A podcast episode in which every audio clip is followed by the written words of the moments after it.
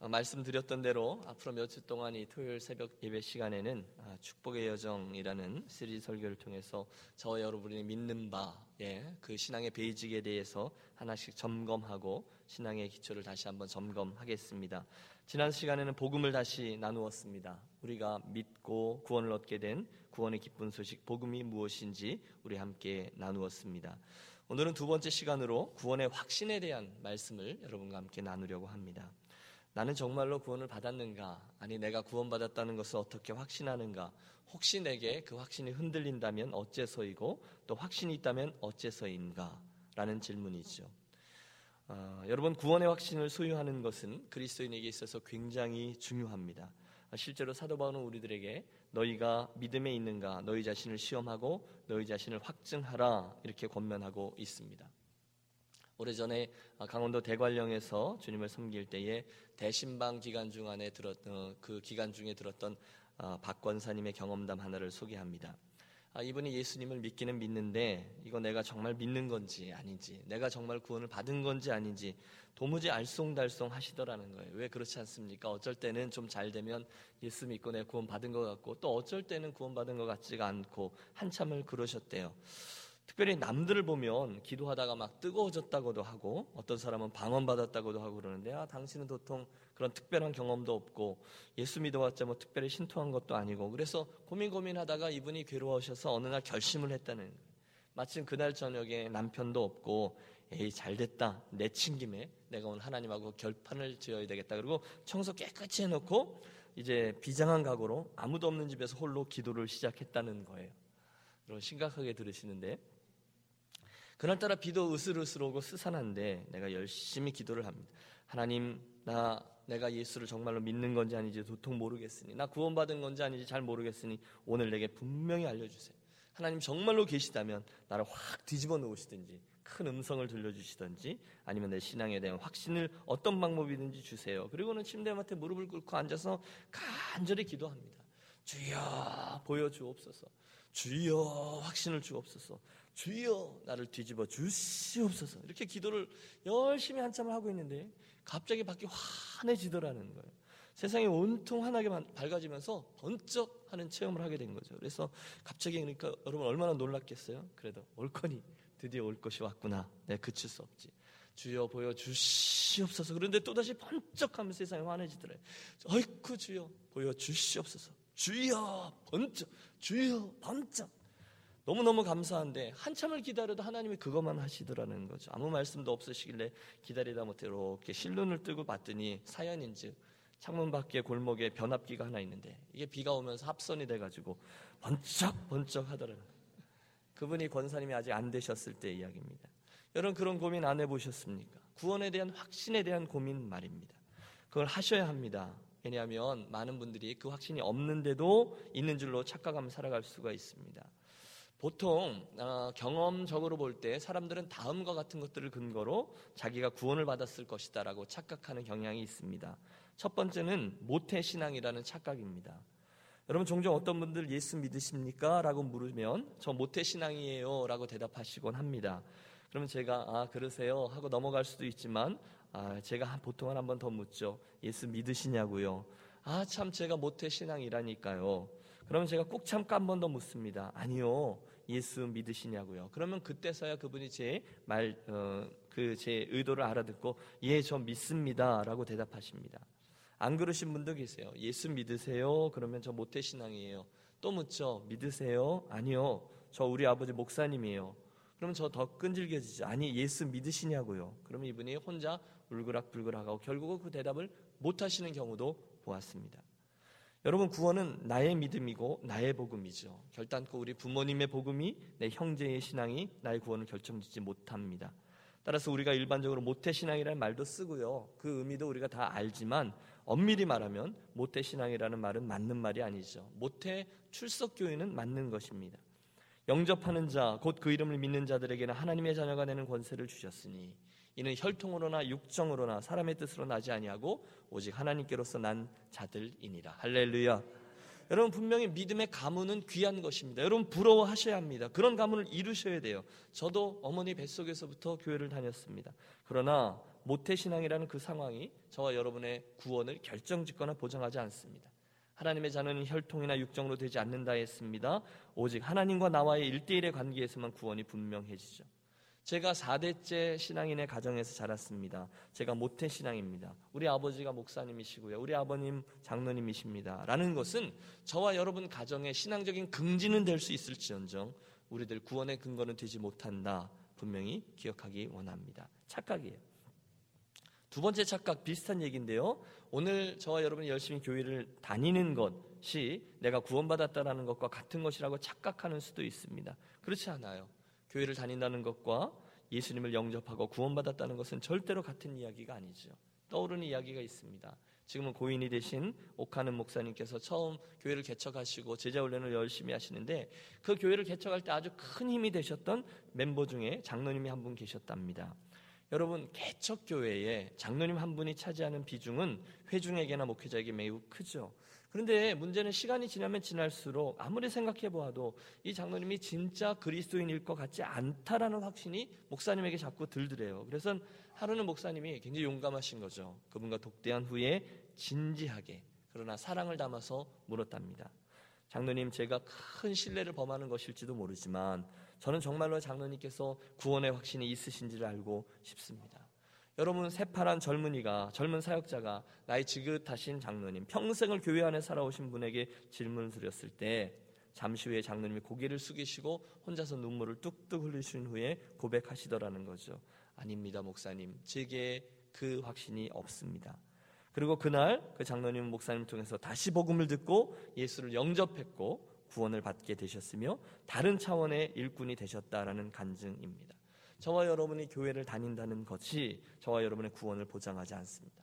저와 여러분이 맡은 직분, 내가 그동안 받았던 훈련, 내가 경험했던 교회의 경험, 그것들은 참 귀한 것이지만 그것 자체가 내 구원의 근거는 될 수 없다는 것이죠.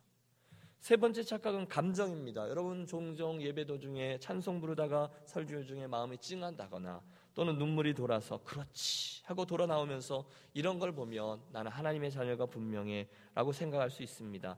그러나 그렇지 않습니다. 여러분, 오해하지 마십시오. 저와 여러분의 눈물 흘림에 가치가 없다라는 게 아니라 그 감정이 우리 구원의 근거는 아니라는 것이죠. 우리는 본래 감정적인 존재입니다. 각각의 감정들이 있어요. 하나님을 만날 때 어떤 분들은 이렇게 반응하고 또 어떤 분들은 저렇게 반응합니다. 어떤 분들은 흥분하기도 하고 어떤 분은 차분해집니다. 그런데 이 감정은 쉽게 변화한다는 게 문제죠. 그러므로 예수님과 관계 맺을 때 우리가 감정적인 체험을 갖는 것은 분명히 큰 도움이 되고 필요하죠. 하지만 그 감정 자체, 특별한 감정 자체를 구원의 근거로 붙들고 나는 구원 얻었으리라 생각하는 것은 착각입니다. 마지막 네 번째 착각도 있습니다. 그것은 내가 한 행위입니다. 착한 일, 선한 행위, 구제하는 일, 헌금하고 봉사하고 하니까 나는 구원받았을 거야 라고 생각하는 것도 잘못되었습니다. 하나님은 분명히 말씀하셨어요. 너희가 그 은혜로 인하여 믿음으로 말미암아 구원을 얻었으니 이것이 너에게서 난 것이 아니하여 하나님의 선물이라, 행위에서 난 것이 아니니 이는 누구든지 자랑치 못하게 하려 함이니라. 구원은 하나님의 선물이지 행위에서 난 것이 아니다라는 말씀입니다. 따라서 우리는 선한 행위들은 우리가 예수를 잘 믿고 구원받은 하나님의 자녀라는 사람들에 대한 어떤 그 결과로서 나오는 열매는 될 수 있을지언정 그것 자체가 하나님의 구원받은 사람이다라는 것의 증거는 될 수 없습니다. 정리해드리죠. 모태신앙, 교회 다니는 것, 또 구원받았을 때 느꼈다라고 생각한 어떤 감정적 경험, 그리고 선한 행위를 하는 것은 구원받은 자들이 행하는 일은 맞지만 그것이 귀한 일이면 틀림없지만 그것들 자체가 구원의 조건도 아니고 우리들에게 구원을 주는 확신의 근거도 아닙니다. 그렇다면 오늘 말씀의 본론이죠. 도대체 오늘 내가 구원받았다는 것의 확신은 어디에 근거합니까? 무엇을 보고 나는 구원받았다라고 확신할 수 있습니까? 세 가지 근거를 말씀드립니다. 첫째는 외적 증거, 내 느낌이 아니라 하나님께서 약속해 주신 말씀의 증거죠. 두 번째는 내적 증거, 제가 제대로 말씀드렸나요? 첫 번째 외적 증거인 하나님의 말씀이고요, 두 번째는 내적 증거로서 내 안에 성령께서 증거해 주시는 증거들이고요, 그리고 마지막으로는 내 삶의 증거로서 내 삶에 구체적으로 일어나는 변화를 말합니다. 한 가지씩 말씀드리면서 이걸 보니까 나는 구원받은 것이 분명해 라고 구원의 확신을 분명히 세우는 이 한 시간이 되시기를 바랍니다. 첫 번째 우리들 구원의 확신은 바로 하나님께서 그렇게 말씀하셨다, 하나님께서 그렇게 약속하셨다라는 말씀의 증거에 있습니다. 우리 구원의 근거는 느낌이나 감정이 아니라 그렇다, because he says so, 그분이 말씀하셨다라고 그 하나님 약속에 있음을 우리가 믿어야 할 것입니다. 또 증거는 이것이니 하나님이 우리에게 영생을 주시는 것과 이 생명이 그의 아들 안에 있는 그것이니라. 아들이 있는 자에게는 생명이 있고 하나님의 아들이 없는 자에게는 생명이 없느니라. 여러분, 오늘 우리가 대했던 이 본문의 말씀을 잘 유념해 보십시오. 하나님의 아들이 있는 자는 생명이 있다라고 약속하셨고요, 하나님의 아들이 없는 자에게는 생명이 없다 말씀하셨어요. 이 말씀을 근거로 해서 우리가 구원의 확신을 붙들 수 있다는 거예요. 지난 주간이죠. 우리가 살폈던 요한복음 5장 24절의 말씀, 예수를 믿을 때 이런 일들이 일어난다라고 말씀드렸죠. 내가 진실로 진실로 너에게 이르노니 내 말을 듣고 또 나 보내신 이를 믿는 자는 그 순간에 영생을 얻었고 미래에 심판에 이르지 아니하나니 과거에 사망에서 생명으로 옮겼느니라. 하나님 분명히 우리들에게 말씀해 주셨어요. 예수 믿으면 사망에서 생명으로 옮겨졌다는 거예요. 여러분, 그분이 그렇다고 말씀하셨으면 그런 것이죠. 사실인 거예요. 팩트인 거예요. 그 진리는 하나님의 말씀이기 때문에 어떤 상황에도 변하지 않습니다. 그러므로 이 말씀에 대해서 우리가 어떤 느낌이나 감정으로 반응해서 확인할 필요가 없다는 거예요. 어떤 분들은 예수 믿고 나서 구원받으면 갑자기 온 세상이 바뀐 것 같고 환상을 보기도 하고 방언이 터지거나 그 삶이 180도 뒤집어지거나 하는 것을 기대하지만 사실 그런 일들은 흔하게 일어나는 일들은 아닙니다. 그러나 혹시 그런 일이 내게 일어나지 않는다 하더라도 하나님인 그분께서 그렇게 말씀하셨기 때문에, 그건 진리이기 때문에, 그건 팩트이기 때문에 일단 우리가 예수를 믿고 그분을 고백하면 그때 저와 여러분은 이미 구원받은 자가 됩니다. 믿습니까? 내가 의식하든 못하든 우리가 그분을 믿는 순간에 저와 여러분이 알지 못하는 엄청난 우주의 변화가 있었어요. 하나님께서 의인됨이라고 칭하실 필요한 조건이 이미 충족된 거예요. 저와 여러분의 어떤 조건이 아니에요. 예수님 십자가의 보혈이 이미 치루어져서 우리는 우리가 모르는 사이에 예수를 믿는 순간 구원의 선을 순간적으로 넘어버리는 거예요. 이게 구원의 은혜죠. 하나님이 어느 순간 그 죄인을 의롭다고 선언하셨습니다. 그때 그분의 그 말씀에 근거해서 그 사실을 믿는 것, 그게 우리들의 할 일인 거죠. 그리고 나서야 시간이 지나면서 그것에 따른 기쁨도 따르고 감사도 따르고 감정의 변화도 따르고 은사들도 따라오게 되는 것이죠. 주 예수를 믿으라, 그리하면 너와 내 집이 구원을 얻으리라, 그분이 약속하셨어요. 그분이 그렇게 말씀하셨으니까 우리들의 구원의 근거가 된다는 거예요. 혹시 마귀가 저와 여러분에게 순간순간 와서 우리가 실수하거나 죄를 짓거나 또 낙심됐거나 할 때 우리들의 구원에 대해서 의심하도록 미혹합니다. 너 구원받은 거 아닐지도 몰라. 어떻게 구원받았다고 하는 내가 그렇게 할 수 있니? 만일 그렇게 우리들을 끌어내린다면 여러분, 이렇게 선포하십시오.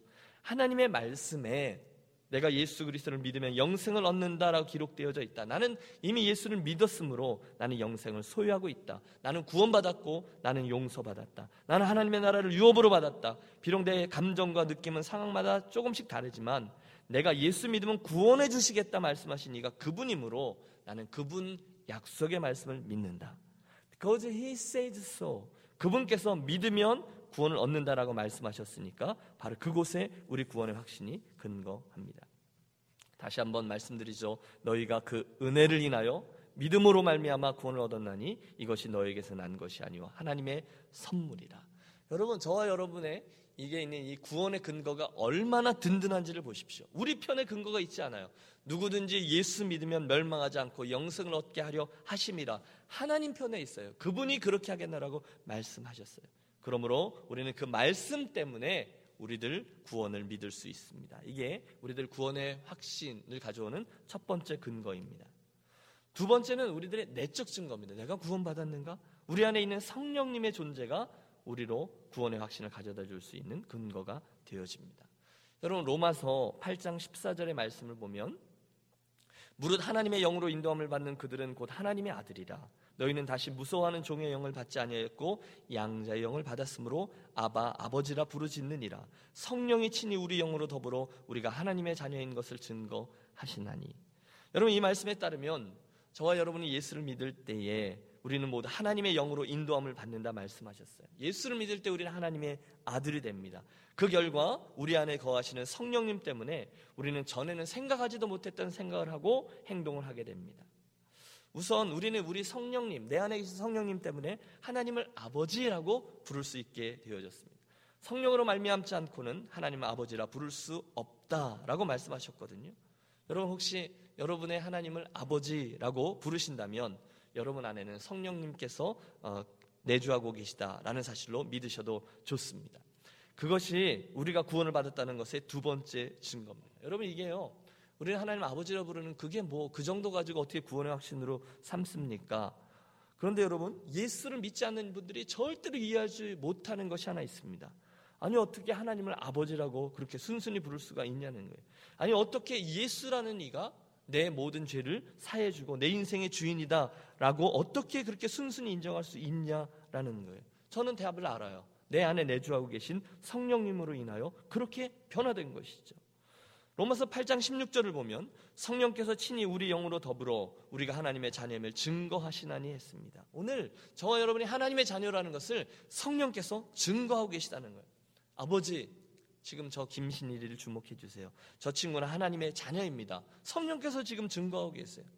또 오늘도 내 안에 내주하고 계신 성령께서는 저와 여러분을 하여금 죄를 깨닫게도 하시고 해야 될 말을 생각나게도 하시고 각종 성령의 은사를 부어주셔서 우리로 하나님을 위해 일하도록 인도해 주십니다. 여러분 한번 생각해 보십시오. 이전에는 전혀 죄인지를 몰랐는데 어느 날부터인가 그게 죄인 줄 알고 이건 하나님이 기뻐하시지 않는 거야 하고 더 이상 그 일을 하지 않게 되신 적이 있으신지요? 복음을 전하거나 또는 예수님에 대해서 변론한다가 전에는 내가 어떻게 이런 말을 했지? 전혀 생각해보지 못했던 지혜로운 말을 하게 되셨던 경험은 없으신지요? 이거 내가 한 말 맞아? 이거 내가 한 행동 맞아? 그때 내가 전혀 생각하지도 못했던 일을 하고 그런 말을 하는 것은 성령께서 일하시는 것이죠. 어느 날 예수를 믿다가 지혜의 은사, 지식의 은사, 방언의 은사, 병고침의 은사, 섬김의 은사, 권유의 은사, 사랑의 은사, 그런 은사들을 내가 체험하고 변화되어져 가고 있다는 것을 이렇게 딱 느낀 적이 없으신지요? 성령께서 내 안에 내주하고 계시다라는 증거이죠. 그분께서 역사하시는 게 내가 구원받았구나, 내가 하나님의 사람이구나 라는 것의 근거가 된다는 거예요. 세 번째로 우리가 구원을 받았는지 아닌지 그 구원의 확신은 우리 삶에 나타나는 증거입니다. 외적으로 우리 삶에 일어나는 변화들을 통해 알 수 있습니다. 처음 예수 믿은 분들과 이야기를 하다 보면 그 안에 감격이 있고 감사가 있고 눈물이 있습니다. 왜냐하면 예수를 믿기 전과 믿은 후에 자기의 삶에 일어나고 있는 지금 그 자그마한 변화들 때문에 그렇습니다. 첫 번째 변화는 앞에서 언급한 것처럼 전에는 알지 못했던 예수님을 알게 되고 이제는 그분을 내 인생의 주님이라고 고백하게 되었다는 것으로 인해서 그분이 놀라고 기뻐합니다. 또 예수를 믿은 후에 우리들 인생의 관심사가 바뀌는 일들도 일어납니다. 육신을 쫓는 자는 육신의 일을, 영을 쫓는 자는 영의 일을 생각하나니. 여러분, 예수를 믿지 않았을 때 세상 사람들, 우리가 그곳에 있었을 때의 관심은 오로지 제한된 이 세상, 이 인생의 시간 안에서 잘 먹고 잘 살고 출세하고 승진하고 나의 자녀들이 잘 되고 조금 더 고상해 보았자 가난한 이들과 불쌍한 사람들을 돕는 정도였을 겁니다. 하지만 예수를 믿고 나면 이제는 우리들 인생의 관심사가 확 확대되죠. 이제는 나의 인생을 마치는 날 주인 되신 하나님 앞에 서게 될 것이고 그때까지 내 삶의 모든 것으로 인해서 그분의 시상식에 참여하든지 아니면 심판대 앞에 서게 되거지 할 것임을 분명히 알기 때문에 이제 그들의 삶의 관심은 하나님 나라에서 어떻게 살 것인가, 하나님 나라에서 내가 어떤 상급을 받을 것인가에 관심이 이르게 됩니다. 여러분, 우리들 예수 믿는 일의 결론은 여기가 아니잖아요. 결론은 주님 앞에 설 때 결론이 나는 것이죠. 그래서 가치 있는 일에 삶을 드리는 것입니다. 이제는 왜 사는지, 그래서 결국은 뭘 어떻게 하려고 하나님 그분과 관련된 생각을 하게 된다는 거예요. 욕심이 생기는 분 있으세요? 내가 이렇게 살면 안 되지. 곧 그분 앞에서 내 인생의 모든 것을 계수할 날이 올 것인데 내가 그곳에 가서 내 지나온 삶을 돌이켜볼 날이, 주님과 계산할 날이 곧 올 것이지, 내가 이렇게 살면 안 되지, 그러므로 내가 영원을 준비하고 영원을 위해 투자하는 인생을 살아야지, 삶의 관심사가 바뀝니까? 그런 욕심이 여러분에게 생기셨습니까? 틀림없습니다. 구원받은 사람입니다. 성품의 변화도 있습니다. 갈라디아서 5장 22절에 나오는 성령의 열매들, 사랑, 희락, 화평, 오래 참음, 자비, 양선, 충성, 온유, 절제. 아, 저 사람 예수 믿고 변했어 라는 소리를 들으신다면 여러분, 그분은 진짜일 것입니다. 또 내적인 변화도 있습니다. 전에는 관심도 없었는데 이제는 예수님이 내 안에 자리하고 계시기 때문에 내 부족함이 부끄러워진다면, 내 안에 더러움들을 청소하고 싶다면, 새로운 질서를 세우기 원한다면, 예배하러 나와도 하나님 만나기를 사모하게 되고, 기도할 때면 감사의 마음이 생겨납니다. 변화가 되어지는 거죠. 설교를 들을 때도 전에는 삐딱하고 다리 꼬고 앉아 있었는데 이제는 설교를 듣는데 꼭 내가 바보가 된 것처럼, 다 맞는 것처럼 고개를 끄떡끄떡하고 아멘 아멘 하게 됩니다. 전에는 예수 믿는 것 때문에 포기하는 것이 너무너무 아까웠는데 이제는 그렇지 않습니다. 내가 이렇게 헌신할 수 있고 내가 이렇게 드릴 수 있음으로 인하여 참으로 감사하고 기쁨이 흐릅니다. 교회 나오는 게 즐거워집니다. 여러분, 그것이 우리 삶에 일어나는 변화가 있다면 저와 여러분이 구원받았다는 우리 삶의 변화일 것입니다.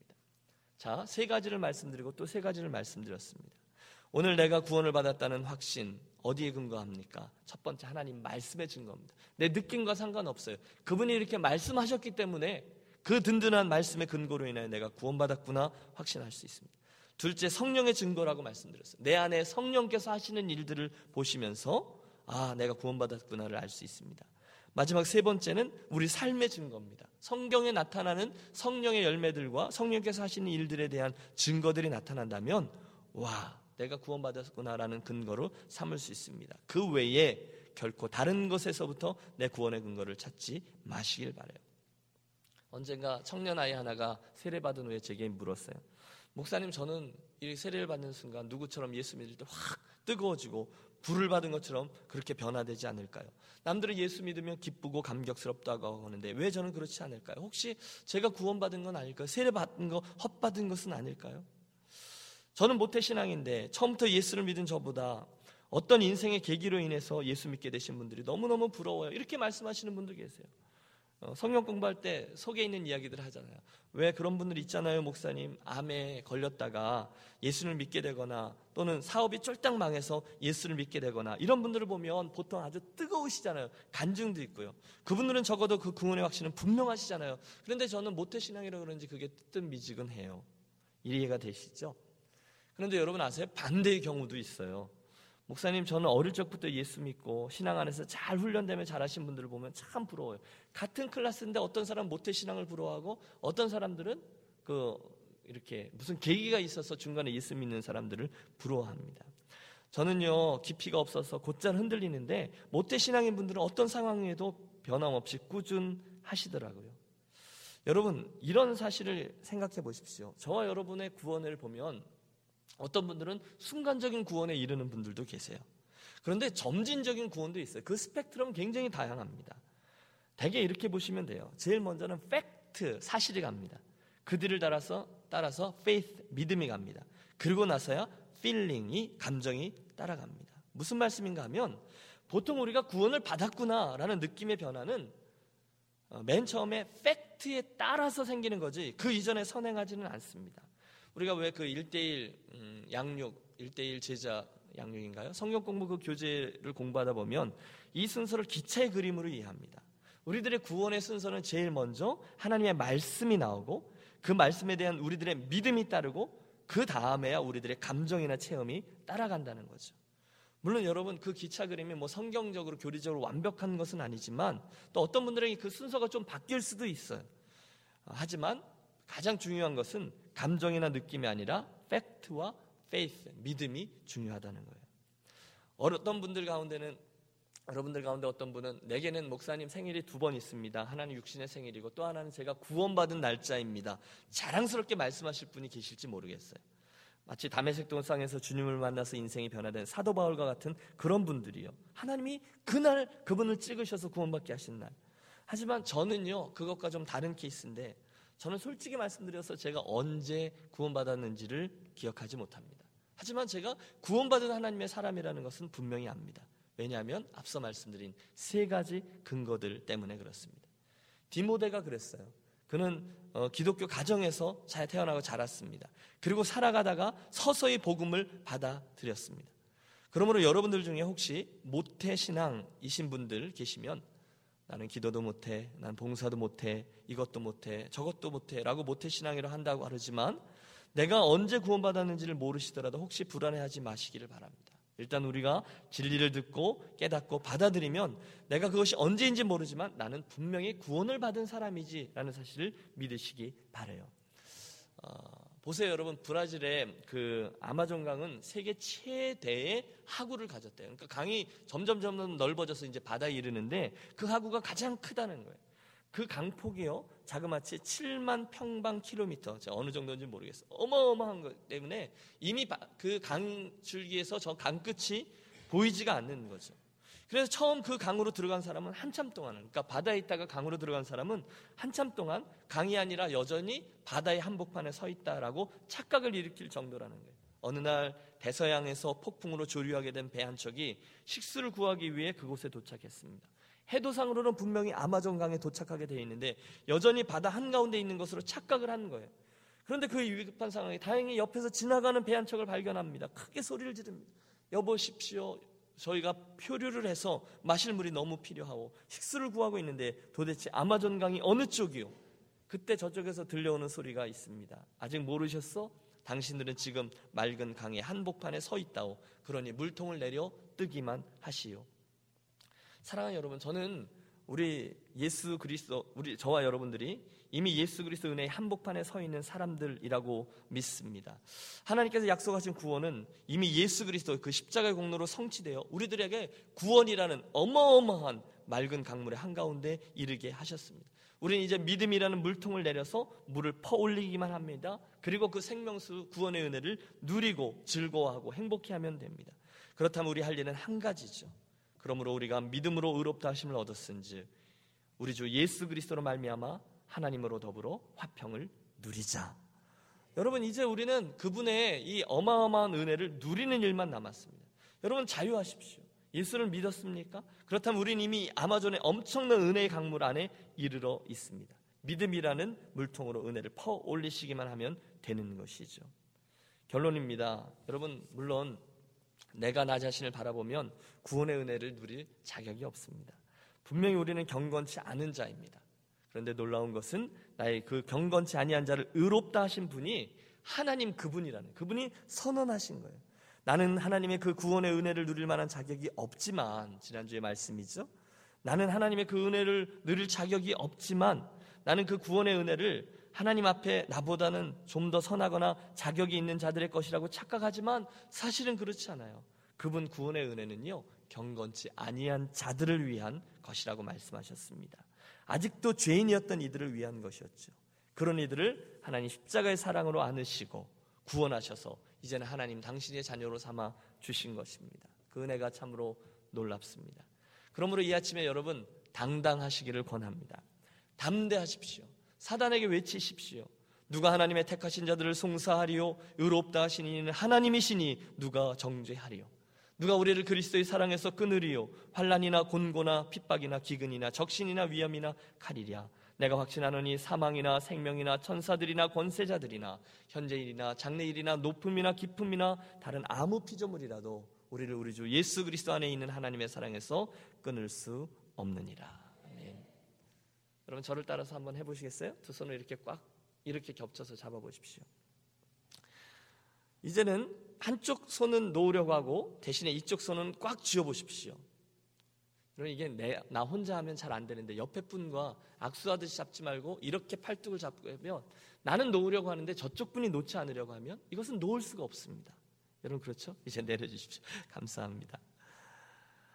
주님이 여러분의 손을 잡으신 것이죠.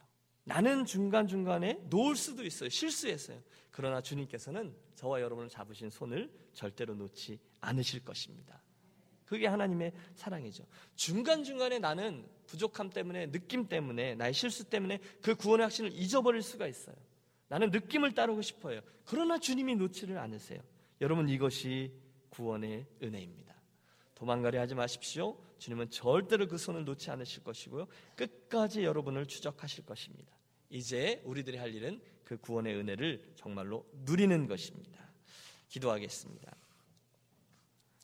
사랑의 하나님 아버지, 참 감사합니다. 오늘 말씀을 통해서 우리 구원의 확신 근거에 대해 알게 하셨습니다. 아버지, 오늘 우리들의 구원의 근거가 변화하는 나의 상황이나 감정이나 느낌에 있지 않게 하시고, 그렇게 하겠노라 약속하신 아버지의 말씀과 내 안에 내주하시고 내 삶을 이끌고 계시는 성령님의 증거와 역사에, 그리고 변화되어진 내 삶과 생각이 있음을 우리로 꼭 기억하게 하여 주옵소서. 아버지, 우리를 구원의 하나님의 자녀로 삼아주시니 감사합니다. 절대로 우리 이 구원의 감격과 은혜를 놓아버리지 않게 하시고, 날마다 그 구원의 은혜를 누리는, 날마다 그 구원의 우물에서 물을 퍼올리는 구원의 감격과 은혜 가운데 거하는 삶 되게 하여 주시옵소서. 앞으로 몇 주 동안 더 계속될 우리 구원의 근거들과 또 신앙의 베이직들을 한 가지 두 가지 더 다룰 때에, 하나님, 우리 유년교회 가족들 각자에게 자신의 신앙에 대한 리얼리티 체크가 분명히 일어나게 하여 주시고, 아버지, 은혜의 강물 속에 더 깊이 들어가는 복된 시간으로만 삼아 주옵소서. 우리 주 예수 그리스도의 이름으로 기도하옵나이다. 아멘. 아멘.